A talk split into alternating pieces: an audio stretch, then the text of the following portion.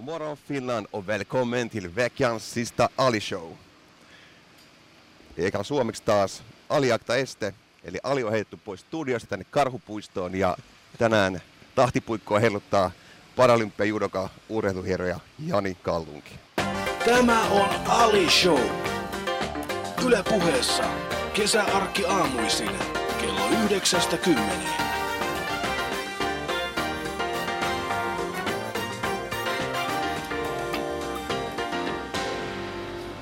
en saa tulla vaan tänne Jani ja ottaa, heittää mut vaan niinku pois ja ottaa haltuun tämän lähetyksen. No niin, sä pyysit eilen puolimessa, tuu teen näin ja mä teen näin sitten. Kyllä. Sitä saa mitä tilaa. Mä oon kattonut eilen äh, videoita, äh, missä sä otat matsia. Ja jos ollaan rehellisiä, niin mä oon harvemmin ei pelännyt ketään yhtä paljon kuin sinua tällä hetkellä. Älä mua pelejä. Mä oon niin pi- pieni, pieni mutta pipurinen mies. Niin sitä mä just tässä pelkääkin kaikista eniten. Sä oot siis, kato kun ää, mä oon, mä oon itse tällainen, mitä mä oon 194 pitkä, painan 120 kiloa, mutta todellisuudessa mä oon ehkä huonoin ihminen ää, tällaisissa konfliktitilanteissa. Ja musta vähän sen tuntuu, että kun sä, oot, niin kun sä näytät just semmoiselta ihmiseltä, jolle, jolle saatetaan käydä aukoa päätä.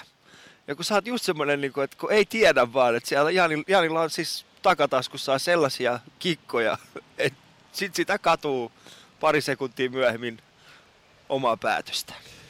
Niin, tää on vähän semmonen, että tota, on tässä vuosien varrella ollut porukka alkanut päätä, mutta tota, niin, kun on olevina jotain järkeä päässä, niin ei sitä ole hirveästi joutunut käyttämään tätä fyysistä väkivaltaa vielä tähän mennessä. Ja, tota, toki pari kertaa joutunut vähän rauhoittaa kaveria, kun ei uskonut suomen kieltä, mutta tota, hyvin sitä on pärjätty tähänkin mennessä. Että vaikka ulkokuori on mitä on, niin kuin sanoit, mutta sisällä sykki lempeä Jani. Lempeä Jani, millä tykkää tästä. Ää, mun vieraana on sitten siis paraolympialisti ja, ja seitsemän arvokisa, arvokisan mitalia saavuttanut judoka Jani Kallunki. Ja Kahdeksan. Kuva, kahdeksan? Mm? Anteeksi. Ei ole hyvä. Mistä se kahdeksas on tullut? Maalipallosta 1996 Atlantasta. Aa, niin muuten Mm, onkin. Joo, kyllä. se, joo, se jäi mieltä laskematta. Totta, totta. Kahdeksan arvokisan mitalia saavuttanut judoka Jani Kallunki. Ja, ää, myös täällä Helsingin Kallion karhupuistossa ja, ja te voitte tulla myöskin tänne moikkaamaan meitä, jos teillä on aikaa, ollaan täällä kymmenen asti. Ja tulkaa katsoa, miten ihana kukkapenkki täällä on, miten paljon täällä on kaiken näköisiä karhuja ja kaiken näköisiä ihmisiä pyörimässä täällä ympärillä koko ajan. Ää, meidän kuva on kohtapuolin tuolla Facebookissa ja meidän tämänpäiväinen kuva kuvastaa mun mielestä hyvin Jania.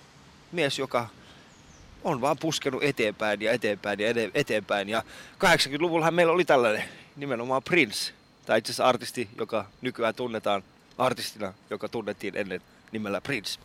Joten käykää siellä Facebookissa ja Instagramissa katsomassa sitä meidän kuvaa ja jakakaa sitä ystävälle, jos haluatte. Se kuvaa mua hyvin. Ali Show. Yle.fi kautta puheet. Jani, sä oot siis ollut ö, syntymästä asti näkövammainen. Mm-hmm. Ja mä tiedän, että sulta varmaan aika usein kysytään sitä, että mitä sä näet. Mm. Niin mä kysynpä sulta tällaisen kysymyksen. Mitä sä et näe?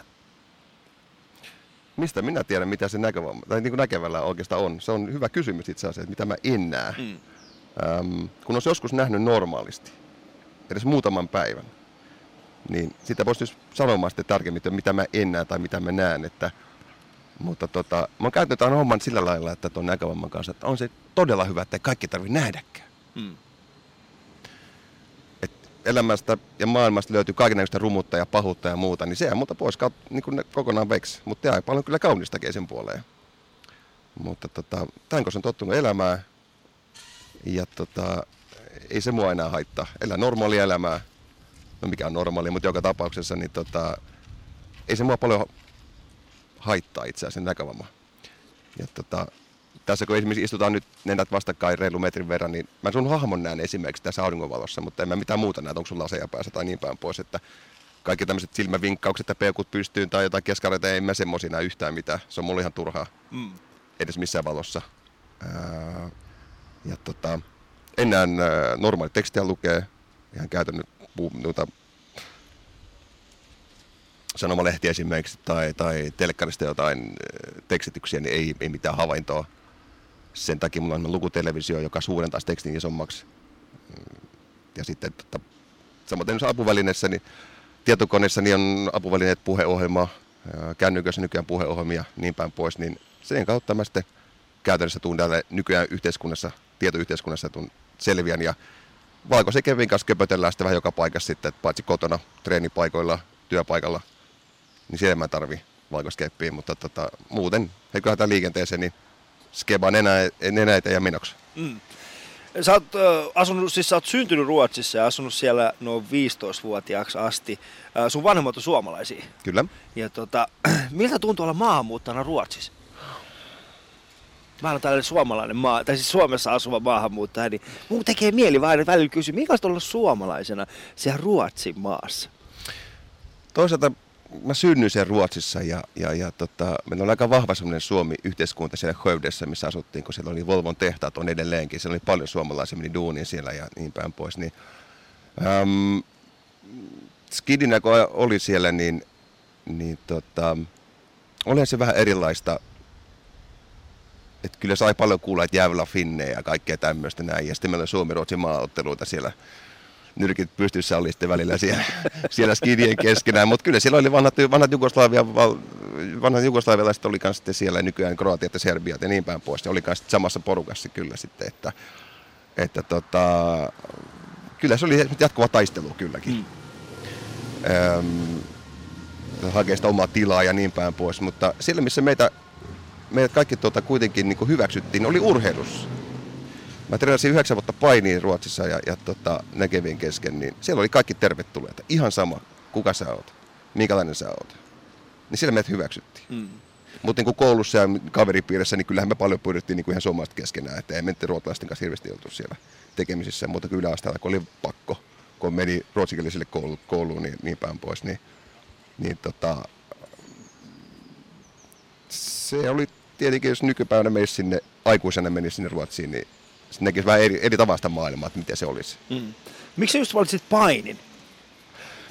No me sottiin semmoinen 150 metriä painisalilta ja, ja isä ainakin on kertonut sen, että mitä mä itse en muista. Että mä kävetin ohi joskus siinä ja, ja kysyin, että mikä tuolla on ja tuommoinen ähinää ja puhinaa käy tuolla noin. Ja sen sanoi, että se on painiseura. Ja jossakin vaiheessa mä olin 5-6 vuotta, 6-vuotiaana sanonut isälle, että mennään kokeilemaan, mennään, mä haluan mennä kokeilemaan sitä. Ja mentiin sinne ja ne oli saman tien, että tervetuloa mukaan vaan ja treenaamaan vaan ja jäin siihen koukkuun ja sitten se oli yhdeksän vuotta tota, olin painissa ja, ja tot, se oli ihan aivan loistavaa aikaa. Mm, se kilpailee siellä kuitenkin? Joo, mä kilpailin ihan, mä olin seitsemänvuotiaana ensimmäisenä kilpailussa ihan, ihan tota, näkevien kesken. Mä skabasin ihan, ihan ruotsalaisten kanssa siellä varmaan 10-20 kilpailun vuodessa loppupeleissä. Ja tota, ja, ja oli mulla paras semmoinen 15-vuotias, niin alle, alle 18-vuotiaat ja Ruotsin mestaruuskisossa oli, oli neljäs, että, että tota, se oli paras, paras niin kuin, saavutus siinä, sillä puolella ja, ja, ja, ja kyllä se paini antanut mulle älyttömän paljon. Junnuna varsinkin kun oli kaikkia hässäkkää, niin se paini oli semmoinen mun henkireikä, että mä, mm. mä istun nyt tässä nimissä sun kanssa höpöttämässä. Mm.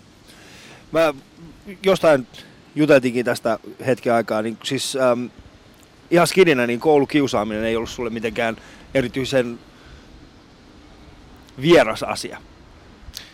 No ei, että kyllä se siinä alasten puolelta alakoulukan nykyään se vissiin on, niin tota, siellä oli muutama sälli, joka kävi sitten vähän kiusaamassa mun, mua näkövamman takia, potki selkää, juoksi karkuun ja löi ja niin päin pois ja juoksi karkuun, kun en nähnyt minne että juoksee ja tämmöistä. Mm. Ja, ja, ja totta kai se tuntui pahalta siihen aikaan. Ja, tota, sitä kesti jonkun aikaa, ja, mutta sitten siihen puuduttiin ja sitten se käynnissä loppui siihen, että, että, tota, että otettiin vaan niin raivellista kiinni ja ravisteltiin näin vähän, että haloo, että tässä nyt ole sen kummasta, mistään muusta kyse, kun kaveri ei kunnolla näe, ja sitten, että ei muuta kuin mukavaa, mutta, mutta, mutta tota, siitä on selvitty ja, ja, ja tässä ollaan. Joo, kun mä katson tässä, että mitä kaikkea sä oot tehnyt, niin äh, siis ensin oli paini, sit sä oot, tehnyt, äh, sä oot ollut myöskin tässä äh, maalipallossa. Siis urheilu on sulle nähtävästi joku tällainen, no mä en nyt sanoisi niin kuin, mä en sanoisi pakokeino, mutta sä oot, sä oot urheilu jotenkin, niin kuin, sä oot päässyt urheilussa aika pitkälle. Ja se on ollut nähtävästi sulla aika tärkeä asia. Niin mistä, mistä, mistä moinen?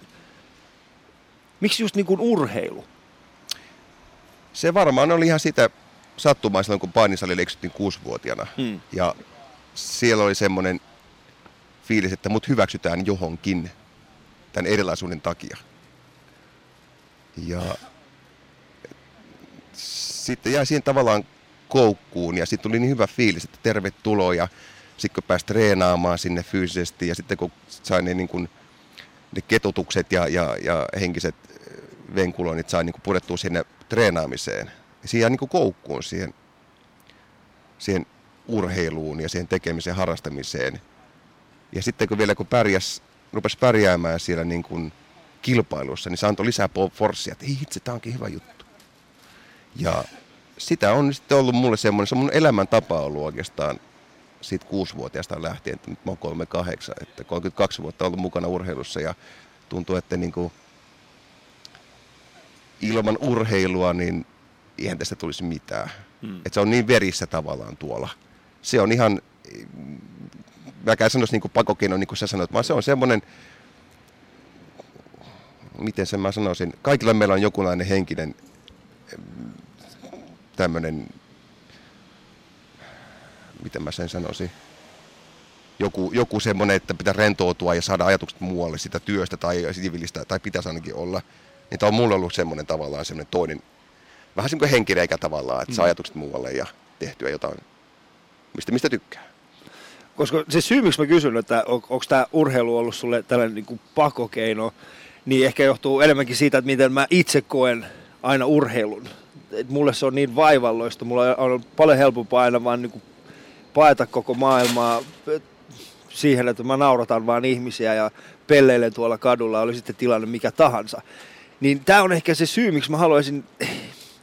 Mitä, mitä muita tällaisia, niin kuin, silloin kun sä olit skidinä ja, ja ja olit siinä sun yhteydessä, mitä muita asioita sulla oli sitten, paitsi urheilu? Mulla oli hyvä perhe, missä mut hyväksyttiin. Ja sitten mulla oli muutamia suomalaisia samanikäisiä kavereita siinä pihapiirissä, jotka tavallaan hyväksy mut semmoisen, mitä mä oon. Me pattiin futista, korista, säbää, lätkää, vaikka mä mitä havaintoa kiekostakaan, niin pallosta, niin kaverit muuten juoksee vasemmalle, niin pallo menee oikealle. Joo, näin se menee. Tai sitten oot jossain maalivahtina, jätkä tuutaa pallo tulee, niin näin päin pois. Mutta mutta tota, ja sitten toiselta osittain oli myös tota, niin osittain tuo ääni, äänikirjat, että, että niitä sitten kuunteli ja rentoutui ja teki jotain muuta. Ja, ja tota, siinä se oikeastaan oli. Mm. Ei, ei oikein ollut muuta. Koulukiusaaminen on tällä hetkellä myöskin Suomessa hyvin, hyvin tapetilla ja siitä puhutaan aika paljon. Varmasti aina on ollutkin, mutta ehkä nykyään siitä puhutaan huomattavasti enemmän. Ähm, sä oot itse päässyt yli siitä, niin onko sulla itselläsi mitään ideaa, millä tavalla ehkä niin kuin Suomessa voidaan, mitä kaikkea voidaan koulukiusaamiselle tehdä? Mä luulen, että se koulukiusaamista on, on ollut aina ja tulee aina olemaan omalla tavallaan. Se on eri asia, 70-80-90-luvulla kiusataan vähän erilailla kuin nyt. Nyt on sosiaaliset mediat ja kännykät ja kaikki systeemit. Se on ehkä erilaista nykyään, mutta sitä tulee aina olemaan. Samaten kuin mm, sotia on aina käyty maailmassa – ja tulee aina käymään, niistä ei ikinä päästä eroon. Ähm, mutta tota, mutta tämmöinen tiedon lisääminen nuorille, että mitä ihmiset on ja eri, erilaisuudet on, niin varmasti sitten sitä kautta niin ne nuoretkaan ei rupea kiusaa toisia. Mm. Et varmasti tota, nykypäivänä koulussakin on integroidusti aika paljon kaiken näköistä porukkaa, ettei ole vain erikseen jossain laitoksessa jotain erikoisporukkaa ja näin päin pois. Ne on kaikki mm. keskenään siellä, niin se tuo sitä tavallaan niin yhtenäisyyttä ja hyväksyntää, mutta taas toisaalta se on vähän myös pelottavaa sitten, että jos on joku vähän erilainen kaveri pyörätuolissa, ei näe maaseudulla on vaikka, vaikka, vaikka täysin afrikkalaistaustainen kaveri, niin kyllä se totta kai aluksi, jos se tottunut siihen, niin se on vähän semmoinen pelottavakin juttu. Hmm. Moi, mitä tämä juttu on? Kyllä mä edelleenkin, mä oon aikuisena itsekin nykypäivänäkin kohtaan sellaisia ihmisiä, ketkä pelkää valkoista keppiä, kun ruttoa. Jos yksi... Mitä tarkoitat tuolla, että pelkää sun valkoista keppiä? Esimerkiksi tässä on muutama vuosi sitten, on tästä ko- no joo, 5-6 vuotta sitten olin, olin valkoisen kepin kanssa kävelemässä tien yli. Ja siinä oli liikennevalot ilman mitään äänimerkkiä. Siihen tuli kaveri, suomalainen kaveri viereen ja kysyi, että tarvitsetko apua? Mä, että en tarvi. Kiitos vain.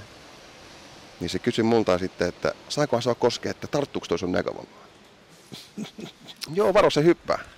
Näin, wow. Nyt säkin oot Voi et. Että tämmöisiä tulee ihan edelleenkin vastaan tavallaan sitten. Että, Mm. että tavallaan, ja, ja, ja sitten niin kuin ihmiskontakteissa esimerkiksi, jos ei, jos ei tunne eikä tiedä, näkee valkoisen kepin, niin ja, ja toinen esimerkki voisi sanoa, että vuosi sitten oltiin äh, suku, sukulaisten kanssa, käytiin päivä Tallinnassa ja niin päin pois, ja oli laiva täynnä. Mulla oli valkoinen keppi siinä suorana näin, ja, ja tota, otin mun siis, lähdin siskun, siskun kanssa käymään jossain, mä otin sitä op- niin niin sisko kertoi sitten, että jengi kääntyi niin kuin mun valkoista keppiä oikeastaan. Puoli laivaa, että mikä toi on, mm. mun keppi. Niin kuin, okei, eihän mä itse nähnyt sitä, eikä mua haittaa, mutta sitten nämä, nämä sukulaiset, mi, mi, mikä tämä juttu on? Mm. Niin tässä niin kuin näkee, että kuinka ää, en, tämmöistä niin kuin, jengi ei tiedä yksinkertaisesti. Se on aika alkeellisella tasolla vielä ehkä se, että millä tavalla ihmiset kohtaa. Se, mitä mä itse huomaan itsessäni, on se, että no esimerkiksi kun lähdettiin valmistelemaan tätä, tätä, läheistä, niin kuin tätä lähetystä, Hmm. niin mun itse, itse niin kuin se, mikä mun päässä oli koko ajan, oli se, että, että okei, mm, miten mä esittelen Janin, tai mitä termiä mä voin käyttää Janista, tai mitä mä voisin sanoa, tai mi- mitkä on semmoiset asiat, mitä mun pitäisi välttää. Jotka on mun mielestä, itse huomasin eilen, kun katsoin sitä lähetystä tuossa, niin kun katsoin tota käsikirjoitusta eilen illalla, tuli semmoinen fiilis vaan, että ehkä mä oon tekemässä tätä väärinpäin. Ehkä mun pitäisi miettiä niitä asioita, mistä, me, mistä mä en voisi puhua sun kanssa, tai mistä me ei voitaisi keskustella, tai niitä sanoja, mitä mun pitäisi välttää. Ehkä mun pitäisi vaan olla sun kanssa ihan niin kuin mä olisin normaalistikin Lauran kanssa joka päivä tuolla studiossa. Mutta taas toisaalta tässä on myös semmoinen, niin kuin, mä en tiedä, korjaa mua, jos mä oon jollain tavalla väärässä. Meidän yhteiskunta vaatii sitä, että me ei loukata toisia ihmisiä, joka, joka tulee ehkä siitä poliittisesta korrektiudesta. Mä koen itse sitä ul- maahanmuuttajana, aika moni ihminen ää, ei oikein tiedä millä tavalla olla mun läheisyydessä, jotka ei ollut maahanmuuttajien kanssa tekemisissä. Ne on sillä tavalla, että no, mitä mä, mä en saa kutsua sitä nyt sillä N-sanalla. Sitten miksi sä kutsuisit edes mua jollain mm. N-sanalla? Mm. Ei sun tarvii, niin kuin, mä oon Ali. Mm. Ja, ja samalla tavalla, niin onko se, niin kuin, vaatiiko se yhteiskunta liikaa meiltä kaikilta ihmisiltä, että meidän pitäisi kohdella toinen toisiamme niin nimenomaan sen erilaisuuden kautta, eikä sen samanlaisuuden kautta? Ymmärrät, tai sit, Mm. otatko plangan päästä kiinni? Joo, tota, kyllä se vähän on semmoista, jos mä ymmär- ymmärsin sen oikein, niin tavallaan seurannut tätä keskustelua niin päin pois, että kuka on mitäkin ja tekee näin päin Mm. mm. pois. Niin vähän semmoista, mitä mä nyt sanoisin sen nätisti, että mä saattaisi vihoin niskoin. niin kuin mä aina sanon, kun mä sanon, yleensä annan suorat sanat niin nyt, nyt me saa taas kuulla taas 16 päivää sitä asiasta. Niin tota, vähän semmoista äh, sosiaalista hömpää tavallaan, että et, et, et, tavallaan me ihmistä ollaan, ollaan kuitenkin erilaisia, jokainen meistä, vaikka me oltaisiin kaikki niin kuin, vaaleita ihmisiä, suurta Mm. perussuomalaisia juntteja tuossa noin, niin kaikki me jokaisen, tavallaan niin ollaan kuitenkin erilaisia, Mm. vaikka me ollaan niin kuin samanlaisia käytännössä. Niin tota, mun mielestä niin vähän liikaa haetaan tässä hyvinvointivaltiossa semmoista, että kaikki pitäisi olla samanlaisia ja niin päin pois. Miksi pitäisi olla? Mm. Se on erilaisuus, se on makea, makea juttu. Sä oot Ali, Joo. Sä oot tuolta jostain hutsi vinkuintiasta ja mä oon, hei, mä oon, mä oon vaan tämmönen vanha svedupelle, no en oo, mä oon Suomen, Suomen kansalainen nä, näkkä. Niin. Mäkin oon Suomen näkkä- kansalainen. Yes, Meitä on kaksi. Meitä on kaksi, rock Niin. and roll. Ja, ja mä oon näkkäri, tai, mm. tai sit Laura tässä, meidän emuhaamo istui tässä shoutboxissa ja niin päin pois, kun kattelee sitä pois, pois, niin se on ihan perussuomalainen, niin ainakin tietääkseni näin, niin me ollaan kuitenkin niin kuin erilaisia, mutta kuitenkin samanlaisia. Me hengitetään Niin. tätä samaa ilmaa, niin, niin tota, sehän on erilaisuus, on ihan makea juttu. Niin on. Siis erilaisuus on makea juttu, mutta siis se äh, mun tarkoitusperä ehkä mun kysymyksessä on nimenomaan se, että äm, pitäisikö meidän kuitenkin sen sijaan, että mietittäisiin, että ketä, et, et, ei, sanota jotain, ei, sanota, ei sanottaisi jotain, mikä loukkaa toista ihmistä, niin sen sijaan vaan keskittäisiin siihen, että, että hei, jos mä vaan onkin se mun oma itteni, Mm. ja jos se toinen ihminen loukkaantuu siitä, niin mä vaan aina pyytää anteeksi. Mm, se on ihan totta. Ja se, että mitä, kuka ottaa minkäkin loukkauksena, Niin. niin se on, se on semmoinen niin vähän venepiirretty viiva. Joku ottaa pienestä asiastakin pois. Hei, sulla on tukkaa päässä. Ai, sorry. Niin. Tai sitten, että hei, sä oot tonne ton näköinen tai, tai sulla on sitä, sitä systeemiä. Mm. Niin se on, hmm. Perukit on ollut tänään myöskin meillä, siis tässä äh, Helsingin Kallion karhupuistossa istuu tällä hetkellä kaksi kaljupäätä. Ja sitten tietenkin istuu Mikko ja Mikon karhut tai Mikon karhut istuu, toi kuulosti kyllä.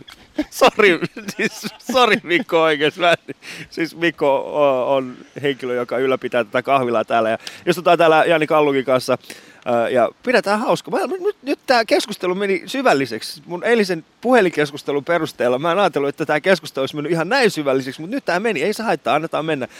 Facebookissa on onneksi vähän keventävää kuvaa tämänpäiväisestä vieraastamme Jani Kallungista ja tota, voitte käydä katsomassa sitä. Se on semmoinen Prince-henkinen kuva, multitalentti, sillä sellainen meillä on tällä hetkellä studiossa.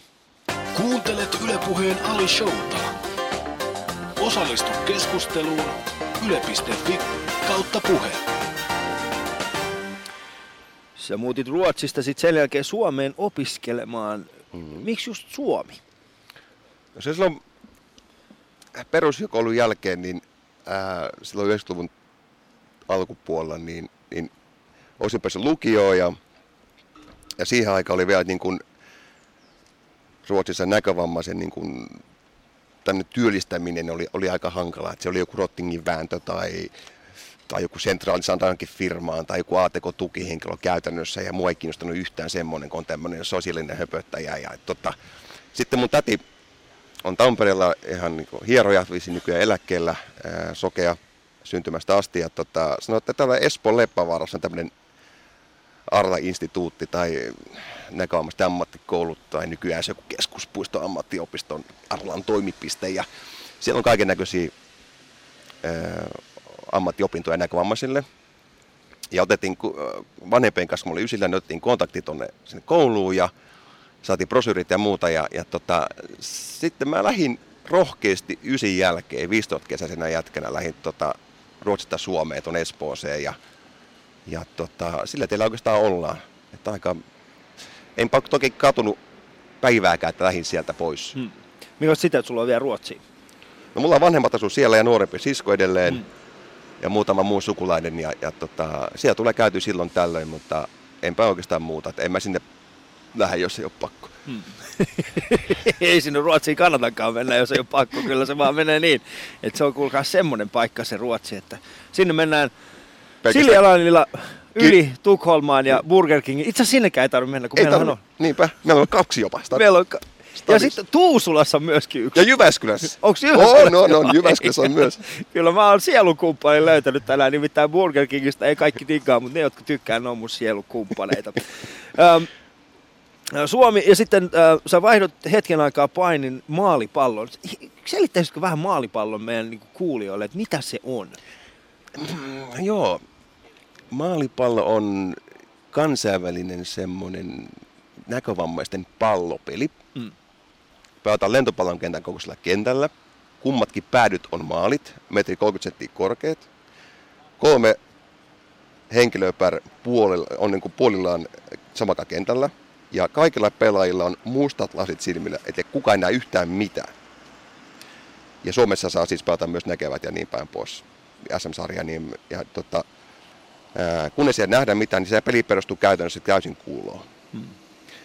Ja kun ei siellä näe mitään, niin lattiassa on naru, missä menee teippi päällä, niin joko jaloin tai käsi voi tunnustaa, missä päin kenttää on. Ja, ja tota, peli on toista kiloa painava pallo, missä on kulkunen sisälle kuule, missä pallo menee. Ja ideana sitä palloa heittää maatapikin toiseen päähän ja yrittää saada maali. Mm. Ja sama toiseen päähän. Ja se, kuka tehdään niitä maaleja, peli päätetty on voittaja. Se on niin kuin pähkinänkuoressa. Toki siinä on, siitä on jo oikeastaan jo 12 vuotta, viime, kun mä oon viimeksi ollut kentällä. Peli on muuttunut siitä ja tota, säännötkin on muuttunut siitä. Mutta ne ketä, oikeastaan viime viikolla oli Espoon, Espoossa oli mallipallo MM-kisat täällä Suomessa. Ja tota, pystyi lauantaina, ja oikeastaan netistä pystyi katsoa koko viikon suora lähetystä Yle Areenan kautta. Ja, ja tota, lauantaina niin oli finaalit ja, ja Suomen miehet, ne saisi olla MM-hopeita itse asiassa, hävisi mm. Brasilialla sitten finaalissa, mutta, mutta tota, maalipallo.net sivuston kautta tai YouTubesta hakemasta Yle Areenan kautta voi käydä katsoa itse livenä, mitä se on ja, mm. ja tota, semmoinen. Mutta sekään ei ollut sulle ihan semmoinen niinku, mikään sunnuntai-harrastus, sekin sä veit ihan omalle tasolle ja taisit saada itse asiassa äh, paralympia kultaa. Mm, pitää paikkansa, joo. Mä sitä, se paini jäi silloin 91, kun mä tulin Suomeen ja, ja tota, se mallipallo tuli tilalle. Ja siinä toisessa olin kahdet paralympialaista oikeastaan, Atlanta 96 ja 2000 Sydneyssä. Ja, ja, ja toisessa Atlantasta oli se kruunu siellä sitten, kulta, mitalli siellä. 20 sällinen oli se makea juttu. Mm. Vitsi se on. Millainen hyppäys se muuten on tuollaisesta lähteä niin painista yhtäkkiä tällaiseen joukkuelajiin? Se oli hirveä muutos. Se mulla kesti varmaan kaksi puoli vuotta tajuta se, että hei, tää on joukkuepeli. Mm. Yksilö, täysin yksilölaista metsästi joukkuepeli, niin aina kun vaikka seurajoukkoissakin hävittiin tai voitettiin, niin tämä otti niin itsestä tavallaan. Sitten kun hävittiin joukkueena, niin kamat lenti, ja tämä on mun syytä ja naapa, naapa. Ja sitten kun voitettiin ja joo, sitä oltiin kuin Elvis siellä, joo, se on mun ansiota. Mutta sitten tajus oikeasti kahden, kahden puolen vuoden jälkeen, että hei, tämä on joukkuepeli. Mm. Ja tota, mutta se oli äärettömän makea huomata, että hei, että, että, että tässä on niin jätkiä ja näkee vähän uutta näkökulmaa siihen, siihen pelisysteemiin. Ja rupesi ehkä sitten kehittymäänkin pelaajan eri lailla, kun tajus sen joukkue tiimin ja hengen ja mein, mein, niin kuin sen meiningin siellä. Että se auttoi myös, myös yksilötasolla niin kuin henkisesti ja, ja niin kuin tajumaan sitä koko, koko prosessia miten sitä, ja myös yksilön tavallaan kehittymästä sinne pelissäkin sitten eteenpäin. Hmm. Sä aloitit sitten vasta 25-vuotiaana judon ja siitäkin on tullut siis huippumenestystä, niin ensin paini, sitten maalipallo, sitten judo. Mikä johti tähän judoon sitten? Vuonna 2000 Sidnin Paralympiastin jälkeen niin mulle tuli täysin semmoinen, me sieltä jätiin viidenneksi ja, ja, ja tota, sitten tuli semmoinen, tultiin pois Australiasta, että nyt pitää pitää breikki urheilusta. Mä pidin semmoisen kolmisen kuukauden ihan täysin niin kuin mistään suuntaamasta treenaamista pois. Tein mitä huvitti, jos mua huvitti ja niin päin pois. Ja sitten 2001-luvun al- vuoden alussa pelasin taas kentille ja pistin maalipallokamma päälle. Ja, ja, ja sitten kun menin treenaamaan, niin tuli vaan pelkästään hikipintaa. Ja, mutta mä en nauttinut sitä yhtään. Se oli ihan sama, että onko mä siellä, kun vähän hi- tuli hikipintaa ja näin päin mm. pääs. Mun mielestä niin kuin, huippuurheilu tai harrastaminen tai kuuntelu, kaikki nämä välineet, ne pitää olla myös sitten, sit nauttii omalla tavallaan. Juuri ja jos on semmoista väkisin vääntämistä, väkisin makamista, niin ei sitä tule yhtään mitään. Sitten mä sanoin, mä soitin maajoukkuvalmentajalle, että kiitos moi, että nyt mä oon maajoukkuuran tässä ja, ja, ja mä, nyt mä opetan maalipallon pelaamiseen ja, ja tota, se toki jatkat saa täällä Suomessa seurajoukkueeseen niin kuin ylipuhuttu, mutta vielä vuodeksi, vuodeksi pelaa seurajoukkueeseen, mutta eihän mä käynyt missään treenaamisessa. Se oli vain semmoinen turnauksessa ja suosittain sen viimeinen vuosi meni sitten, hyvät näki niin jätkiä sillä kerran kuussa ja tälleen näin. Hmm. Mutta sitten kun lopetin sen, viime, tein sen viimeisen päätöksen 2001 siitä hommasta ja tota, niin kak, sitten alkoi se on keväällä oli näkövammaisten keskusliiton sen aikainen liikuntatoimikunta ja helsinkiläinen budoseura, kun Meidokan järjesti kahden kuukauden aikana kerran viikkoon tämmöinen näkövammaisten ää, judon kokeiluryhmä. Ja mulle sanottiin, että tule mukaan. Ja mä oon sen verran hullu, että mä menen vaikka lipputankoon. Ja sen, mitä mä olen kokeillut kaiken näköistä. Tässä niin vuosien varrella ja kaikista, niin, ja tota, niin, niin, mua paljon päätä pallolla mitään kokeilla. Ja tota, lähdin kokeilemaan, että oh, rock and roll, mennään kokeilemaan uutta juttua, mikä tämä juttu on? Ja se oli heti eka treeni, kun menin kokeilemaan sinne, niin hei, se oli vähän semmoinen, että wow, takaisin niin kuin juurille, että tämä on niin hyvin lähellä painia, tämä, tämä on se mun juttu, heti iski semmoinen, tämä on se mun juttu. Siitä mä sitten lähdin, sitten 2001 alkeiskurssille. Meitä oli niin paljon näkövammaisia silloin, että meillä oli 5-16 alkeisryhmässä silloin, niin lähti kokeilemaan. Niin alkeiskurssille lähdettiin ja, ja tota, tässä sitten ollaan. Hmm. Tuo on mielenkiintoista, että se, ehkä just se alle kolmekymppisenä tulee semmoinen fiilis, että haluaa palata just juurilleen. Hmm. Mä itse huomasin nyt on viimeisen ehkä parin vuoden aikana, niin mulla on enemmän enemmän itselläni tehnyt mieli palata niin tar- takaisin koriksen piiriin, vaikka siihen tuli yhdessä vaiheessa ihan täysin semmoinen fiilis, että mä en halua enää ikinä pelata korista. Mm. Niin tuli vähän semmoinen fiilis, ja nyt on vähän semmoinen, että etsii vaan uusia asioita ja, ja ehkä löytää just. Me puhuttiin tästä samasta asiasta Maria Hintikan kanssa silloin, kun hän oli tässä meidän lähetyksessä, ja sen kyseisen lähetyksen voitte itse asiassa kuunnella Yle Areenasta, yle.fi kautta Areena, sieltä se löytyy Alison alta, Maria Hintikka. Mutta tänään mun vieraana on Jani Kallunki, paroimpeleesti seitsemän mitalia ja judoka. Ja nyt puhutaan hänen kanssaan Kahdeksan, anteeksi, ei seitsemän, vaan kahdeksan. Kahdeksan mitalia. Kahdeksan. Kultainen kasa. Kahdeksan, kyllä, kahdeksan. Mä itse näytin kahdeksan, mutta sitten mä kun Niin, sanoin niin, mä, kat, niin mä katsoin sen, että kahdeksan, mutta niin, seitsemän. mutta sitten mä sanon vaan Niin, mutta seitsemän. tosi yksi sormen tälle alaspäin, niin en mä nähnyt sitä. Sehän se hämäsi sua itseäkin. Se on kyllä näin. Uh, mutta Facebookissa ja Instagramissa meidän kuva käykää, käykää katsomassa ja kommentoimassa sitä. Tai käy Se on hyvin, katsomassa, se on hyvin, hyvin semmoinen meitä, meitä, meitä kuvastava ja tämmöinen. Mun mielestä se on aika hyvin meitä On, kuvastava. on, on. Se, se, on, se on yhtä häröä kuin mitä meidän keskustelut asti on ollut. Niin, ei ne- päätä, ei ei häntä. ei nimenomaan. Ihmiset katsovat, mitä tuolla tapahtuu. Me ollaan vaan että ihan sama. Me ollaan täällä. Kattokaa meitä, täällä me ollaan. Kuuntelet Ylepuheen Ali Showta. Osallistu keskusteluun yle.fi kautta puhe. Uh, sä, te, sä siis treenaat judoa Hmm. ihan niin, kuin niin sanotusti näkevien kanssa. Hmm. Mitä se tarkoittaa? Just itse pitäisi sanoa, että mä treenaan ihan kenen kanssa tahansa Mm. judoa. Ja itse asiassa mä myös ohjaan neljä vuotta mm, sunnuntaisin treenaan niin kuin ihan käytännössä näkeviä, näkeviä että, että tota, tuolla pyörin treeneissä, yleisötreeneissä ja silloin kun ehditään, niin mennään maajoukkueleirille. Kun ei meitä nä- näkövammaisia, eli näkkäri judokoita ei ole paljon mitään Suomessa, meitähän meitä olisi vajaa, vajaa kymmenkunta eri kokoisia, eri mittaisia, niin jos mä itse kanssa treenaan, niin ei se tule yhtään mitään. Että, Mm. mm. että sitten kun mä, on, kun mä rupean tekemään jotain, niin mä teen kaikki, mä olla kaikki tai mitään. Niin mä panostan siihen niin täysillä. Kun mä oon tottunut olemaan näkevien kanssa tai NS-terveiden kanssa tai vammattomien kanssa, miten vaan se haluaa itse kukakin sanoa, niin, niin tota, no pakko mennä sitten kovin, jos haluaa kovia treenejä, niin mennä, mennä noiden normaalikundien kanssa sitten vääntää ja, ja, ja tota, ei mulla ole ongelmaa siinä, että eikä varmaan ja muilla muillakaan. Että aluksi totta kai ne vähän arasti, että mikä, mikä tää tulee, joku Mm. mm. tommonen pikkatukkanen ka- näkkäri tänne näin, että mitä tää on, se, se että niinku, voiko tämän kanssa ottaa täysillä. Mm. Ja tota, siellä väännetään ja käännetään ja treenataan ja, ja, ja kovaa mennään ja, ja, ja, ja tota, tässä ollaan. Mitäs tota, missä kun sä, sä itse mainitsit että jossain vaiheessa, siinä alkuvaiheessa varsinkin oli niin, että, että voiko tämän kanssa tehdä tätä. Missä vaiheessa se kääntyi se kortti? Että ne oli vaan silleen, että hei, mu- ei, nyt, nyt, nyt Jani vääntää meidät mutkalle tässä, kyllä meidän pitää pistää takaisin, me voidaan antaa. ei, ei, ei, siis missä vaiheessa se Mm. kääntyi se kortti? Huomasit sä sen itse? Me huomat, joo, huomasin. Ja mä, mulla on sama valmentaja, tai on ollut 2003 lähtien, 11 vuotta ollut sen kanssa avoliitossa, että tota, Vainio Juha, terveisiä vaan Juhalle, Flobe, moi. Hmm. Ja tota, s- oltiin hänen kanssa 2003 vai 2004 oltiin ensimmäisellä maajoukkueleirillä tuolla Tampereen Varalassa ja näkevien kanssa. Ja, ja mulla oli silloin vasta oranssi vyö ja niin päin pois ja ihan neves sillä niin kuin judopuolella. Ja sitten mentiin sinne, niin Suomen ykköstykkien kanssa otettiin siihen aikaan niin kuin matsiin ja pojat tuli sille hissuksen hiipi siihen viereen ja otti se kahdella sormella kiinni, että voiko tätä nyt edes koskea tätä kundia. Ei, ku- oikeastaan niistä kukaan ei tiennyt mun vanhaa painitaustaa.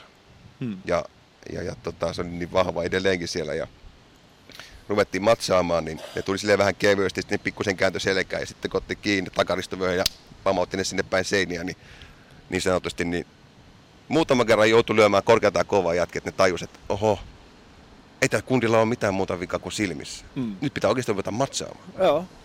Että ne tavallaan, se oli niin uutta tavallaan sillä alalla, niin kuin judopuolella, että joku, joku näkövammainen tulee, niin ei tiennyt mistä on kyse. Kun tavallaan 70-luvulta lähtien oli niin kehitysvammaisten judo esimerkiksi, mutta se on lajina sama, mutta siinä on niin paljon erilaisia sitten niin kuin sääntöjä, mitä ei saa, ihmisiä ei saa kuristaa ja niin päin pois. Ja sitä rataa, niin me tavallaan puhutaan niin kuin vammaton huippujudoka ja kehitysvammainen huippu, huippu, niin ne on, ne on niin eri levelillä, ihan eri, eri tasolla tavallaan sitten niin kuin ihan fyysisestikin ja psyykkisesti, niin ne tavallaan niin kuin rinnasti muut näkövammaisen tavallaan sinne myös niin kehitysvammaisten puolelle. Mm.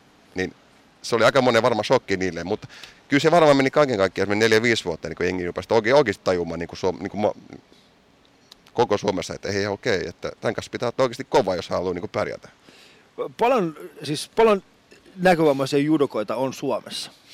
Ei, mitä Mitä? varmaan kuin vajaa kymmenkunta. Joo. Ja, me, ja meitä on kaksi, kaksi paralympiatason judokaa oikeastaan, ketä mistä Lontoossakin oli mukana, tuossa Pää Tolppasen päiviä. Se, hänkin on entinen maalipalloilija ja Mm. me ollaan tämmöisiä takinkääntäjiä, lähdetään maalipallosta pois ja ruvetaan skabailee jossain muussa, mutta tota, ja, ja ei meitä koja kymmenkunta. Ja to, toivottavasti tulisi enemmän porukkaa. Ää, ihan junnuja ja niin päin pois. Ja just niitä vanhempia, ketä nyt kuuntelee tätä lähetystä ja on joku näkövammainen lapsi kotona, niin ei muuta kuin rohkeasti kokeilemaan. Mm. Vaikka esimerkiksi kamppailulajia, paini, judo, ihan mitä tahansa. Jos ei junnu itse halua, niin ei muuta kuin sinne vaan. Mikä on semmoinen, sun mielestä semmoinen kamppailulaji, joka ei välttämättä, johon itse et välttämättä lähtisi mukaan? Nyrkkeily.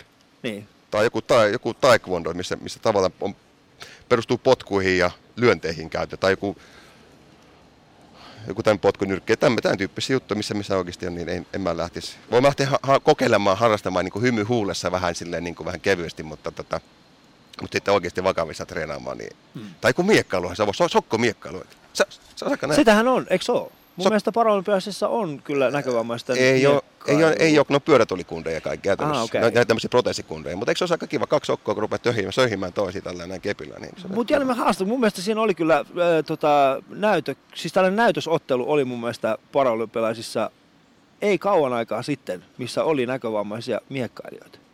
Mielenkiintoista. Onko ne hengissä vielä? kyllä ne on myös, siis kyllä ne on. Mutta tässä tulee heti äh, shoutboxiin tulee viesti, että Jani, onko näkövammaisten judossa samat säännöt kuin näkevillä? Käytännössä on. Ainoa, ainoa suurin niin kuin ero on siinä, että kun kaksi näkevää lähtee matsaamaan keskenään, niin ne lähtee noin parin metrin päästä ja rupeaa taistelemaan otteesta kaverista niin rotsista kiinni. Kun näkövammasta lähtee liikkeelle, niin lähdetään siitä liikkeelle, että kummalla, tois, kummallakin on hiasta ja toista kauksesta kiinni ote. Sitä otetta ei saa niin kuin, tavallaan niin kuin kokonaan irrottaa matsin aikana. Se on ainoa, mistä lähdetään liikkeelle. Kaikki liikkeet, pystyssä heitot, säännöt, tulkinnat, kuristukset, käsilukot, sidonnat on ihan samalla asia kuin näkevillä. Ainoa vaan, että koko ajan se kontakti pitää olla kaverissa. Sä saa- saat vaihtaa sitä otetta kyllä matsin aikana kyllä, mutta alussa lähtee sinne toinen kauluksessa, toinen hiassa, sitten lähdetään liikkeelle, että sitten se on ihan normaali. Mm. Mikä on pahinta, mitä sulla on tapahtunut matsin aikana, semmoinen iso vamma? Onko ollut sellaista? Oo, onhan niitä vuosien varrella mitä, että muutama kylkilu on mennyt poikki ja, ja, ja tota, tämmöistä pientä ja nyt tuota, ennen Lontoota pari vuotta sitten niin tuli sitten tota, toki ei niin, niin tämmöinen välilevyn pullistuma, joka sitten just ennen Lontoota niin niskaan, niin joka sitten Lontoon kisat niin kuin romutti täysin Mm. mun pää, uran päätavoite ja se oli kova paikka silloin kisapäivänä sanoi aamulla, nostaa kädet pystyyn, että ei pysty, ei pysty matsaa. Ja kyllä siinä niin kuin, näinkin pieni mies itki kuin viimeistä päivää siellä yöllä, että ei sille, ei sille voi mitään. Mm. Mm. Se oli kova paikka. Mä ymmärrän, että se oli kova paikka ja, ja sä olit varmaan sillä hetkellä ehkä urasi vaikeimman päätöksen edessä, että, että mennäänkö sinä päivänä vai eikö mennä. Mutta pääskö joku vaikuttamaan tuohon sun päätökseen? Onko sulla jotain sellaisia ihmisiä, joiden kanssa sä voit olla sinut tämän asian kanssa? Että jos on oikeasti, vai teetkö sen päätöksen itse yksin? Se on ehkä se, mitä mä haluaisin. Vai oliko sulla siellä taustalla joku muukin ihminen, joka tuki sua siinä päätöksessä? Kyllä mä sen päätöksen teen itse. Mm. Että jokainen urheilija tekee sen oman päätöksensä. Ää, tai pitäisi ainakin tehdä. Mulla henkilökohtaisesti oli täysin se, että mulla oli kuitenkin, olin silloin 36, 30 vuotta ollut mukana urheilussa ja saavut, urheilu on antanut mulle siihen mielessä jo niin julmetun paljon. Ja kun on myös terveydenhuollon ihminen, eli mä olen kuntohoitaja, urheiluhieroja siviiliammatiltaan, niin, niin on tämmöistä ammattitaustaakin sitten, että näkee niitä, ketä on, ketä on oikeasti välillä pullistuma niskasta tai missä Mm. tahansa lannerangassa, niin että mitä se oikeasti voi tehdä. Se on tehdä Ja- pahaa jälkeen. Nimenomaan, jos lähtee niin kuin vielä, vielä niin kuin oikein riskeeraamaan sitä. Sitten kun oikein, mulla oli oikein, oikein, oikein käsi ja oikein kunnolla toiminut, oli puuduksessa, ei ollut puol- puolet voimasta, niin mitä järkeä siinä lähtee riskeeraamaan omaa terveyttä, koska siinä on kuitenkin se, että siinä kun lähtee niin kuin hampaat hirveästi riskeeraamaan ja sattuukin jotain pahempaa. Mm.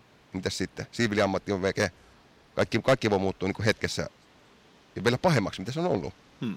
Mitä sitä on rakentanut vuosien varrella, niin kyllä mä itse arvostan sitä omaa terveyttä niin paljon enemmän kuin sitten sitä, vaikka olisi kuinka urheilu se päätavoite, se kulta siellä, Hmm. voittaa Lontoossa ja maamme laulu laulaa korkeataan kovaa ja täysin nuotin vierestä, niin sitten tuli semmoinen niin kuin, kerrankin niin sanottu terve järki päähän, että hei nyt, nyt on pakko. Mm.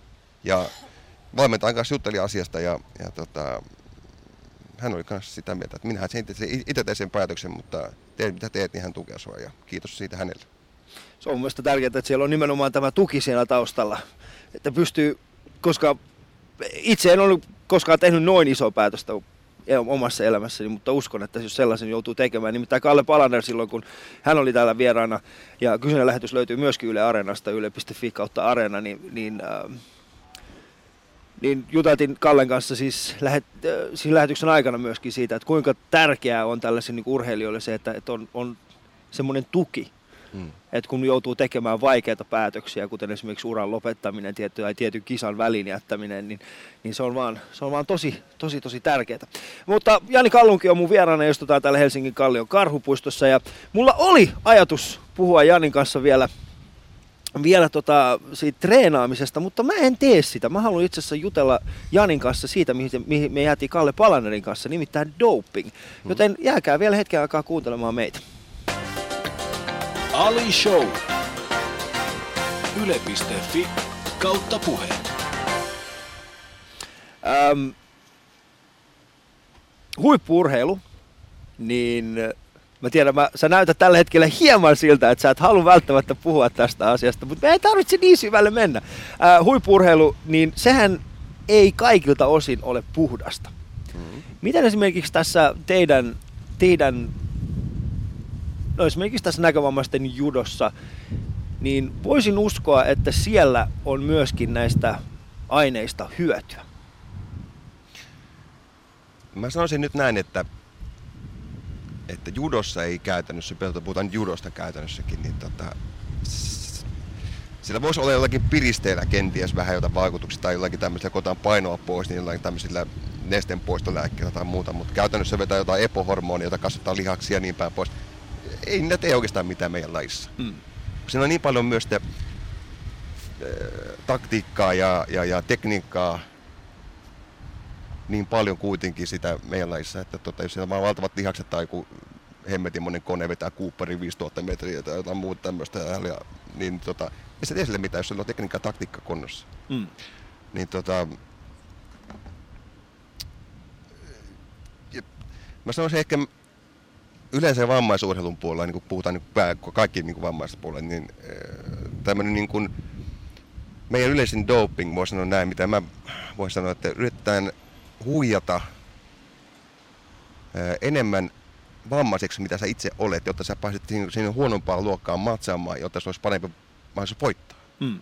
Se on minusta aivan täysin verrattavassa dopingia. Pitäisi olla ihan samalla lailla, niin kuin jos käytetään aineita esimerkiksi, niin pitäisi ihan samassa, jos siitä kärähdä, kärähdä tavallaan siitä vamman huijamisesta, huonommaksi mitä sä oikeasti olet, niin tässä on ihan sama, että pari vuotta tai jopa elinikäinen kielto ja seuraava loppu sinne silpulle se homma. Onko se helppoa tehdä moinen? Tai mit, millä tavalla sitä pystyy estämään? Onko siellä joku, meillä on antidoping mm.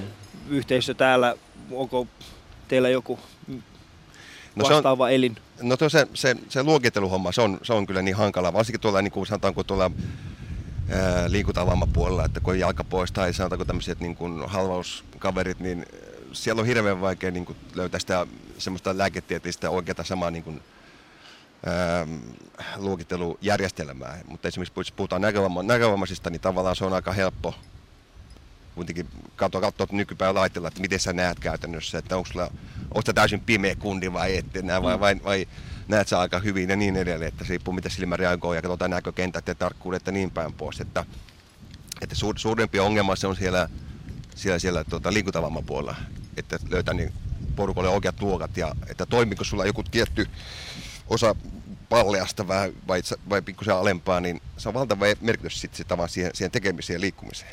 Mm. Ja kyllä, siellä, kyllä siellä löytyy, että aina, joka, jokaisessa paralympiassa aina joku, joku kärähtää siitäkin tavallaan, että se onkin, tai hylätään, että, että, että sä ootkin paljon terveempi, mitä sä oikeasti on näytät, mm. oot olevina. Esimerkiksi 2000 Sydneyssä niin Espanjan pyörätolikaverit voitti kultaa.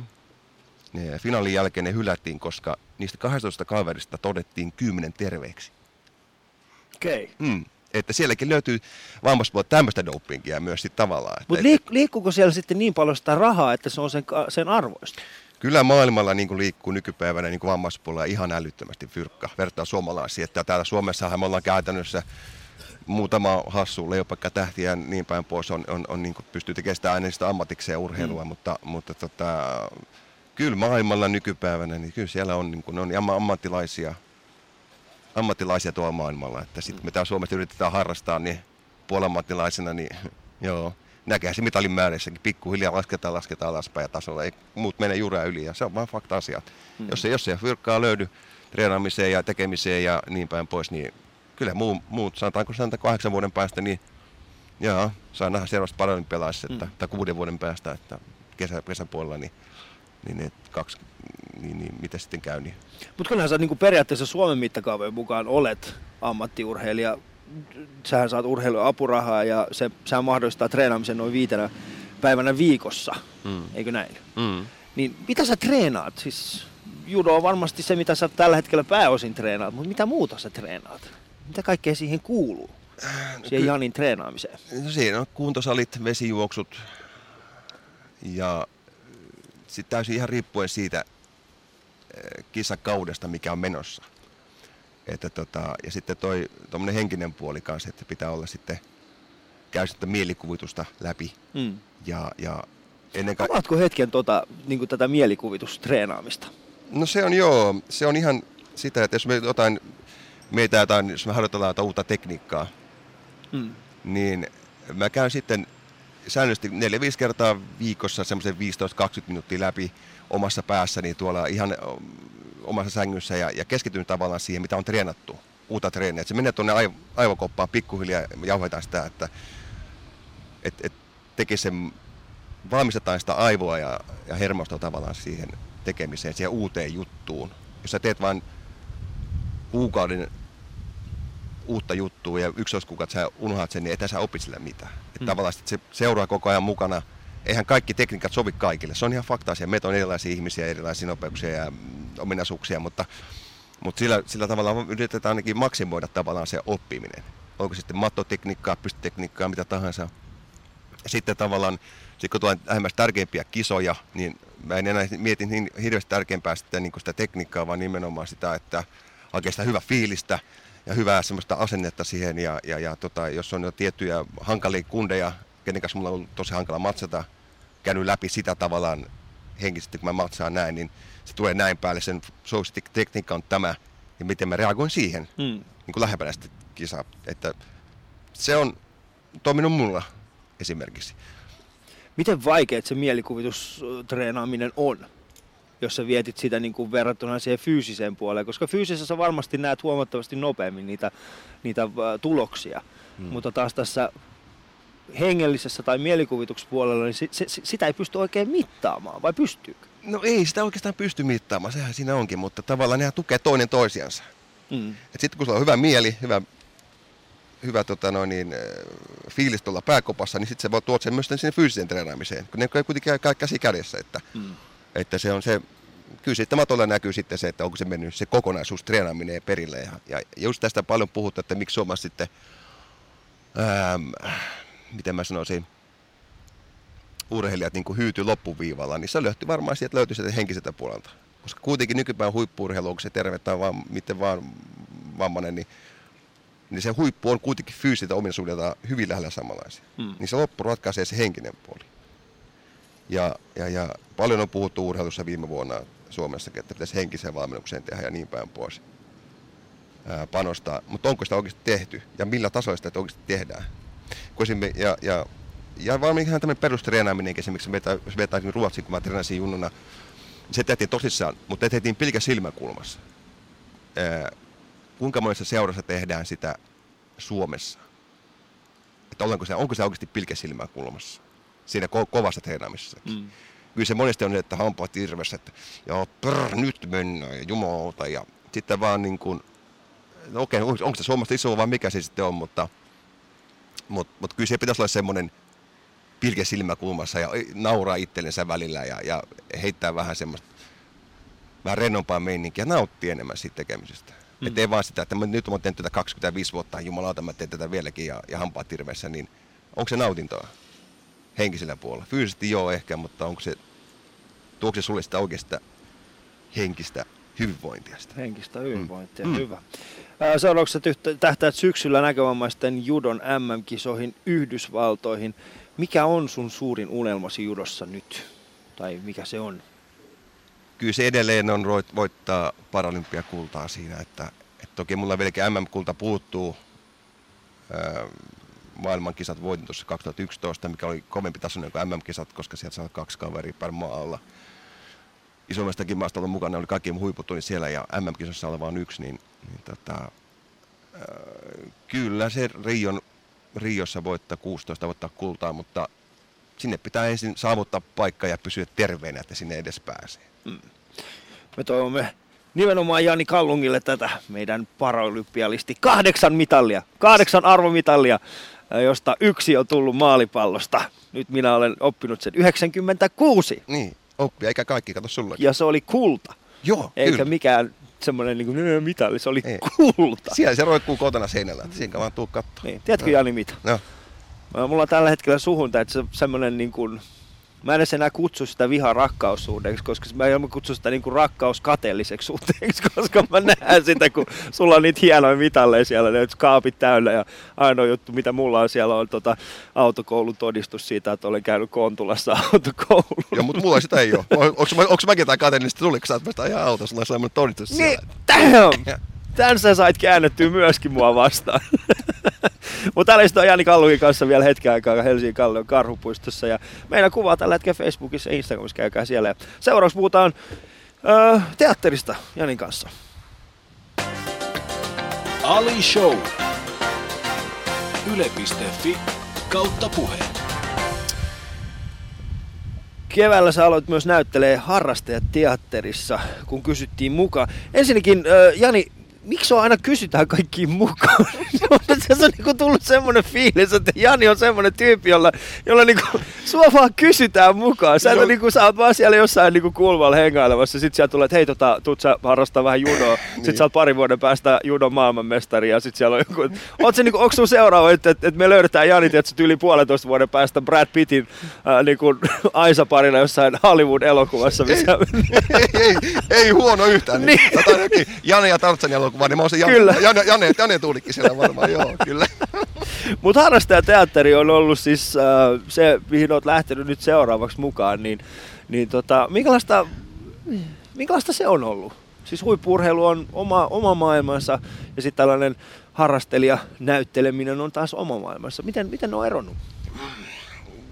Siinä on, joo, se on hyvä kysymys. Tota, lähdin mukaan semmoinen toisessa näkövammaisten jossa on myös näkeväkin mukana ja tämmöisen prokkikseen. Ja, ja tota, ikinä on mitään näytelyä ja muuta. Ja, ja tota, kyllä siinä niin kuin, nyt kun tota, nyt prokkikseen veti läpi ja meillä oli seitsemän näytöstä oli ja semmoinen kuin Mestari ja Margarita, eli Saatana saapuu Moskovaan kirjaan perustuva näytelmä, niin tota, kyllä siinä tota, on aika lailla samoja teemoja itse asiassa nyt niin kuin uippurheilussa ja näyttelemisessä. Et sun täytyy itse panna täysin likoon. Mm. Se on se juttu. Jos sä oot vähän se epäröivä, sorima on vähän olemassa, ei ole kunnon asennetta, niin ei siellä huippuudessa tapahdu mitään, mutta eipä tapahdu jos on mitään te- teatterilavallakaan. Se pitää olla satalasissa mukana. Se on se pointti. Ja uskaltaa heittäytyä tilanteisiin. Oletko sä oppinut tästä näyttelemisestä jotain semmoista, mitä voit viedä taas siihen niin kuin urheilu Janiin?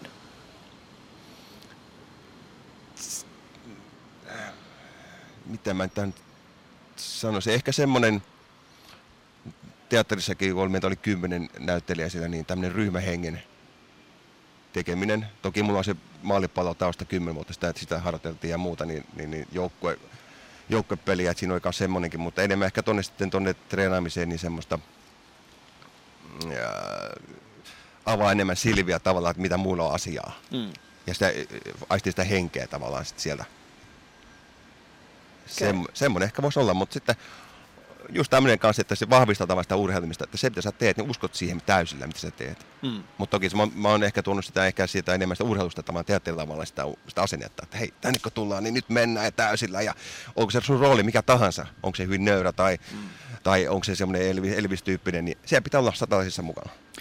Se on hyvä, koska meidän se maanantain vieraamme on siis Jaana Saarinen, niin minkälaisen äh, kysymyksen haluaisit esittää näyttelijä ja esiintymiskouluttaja Jaana Saariselle.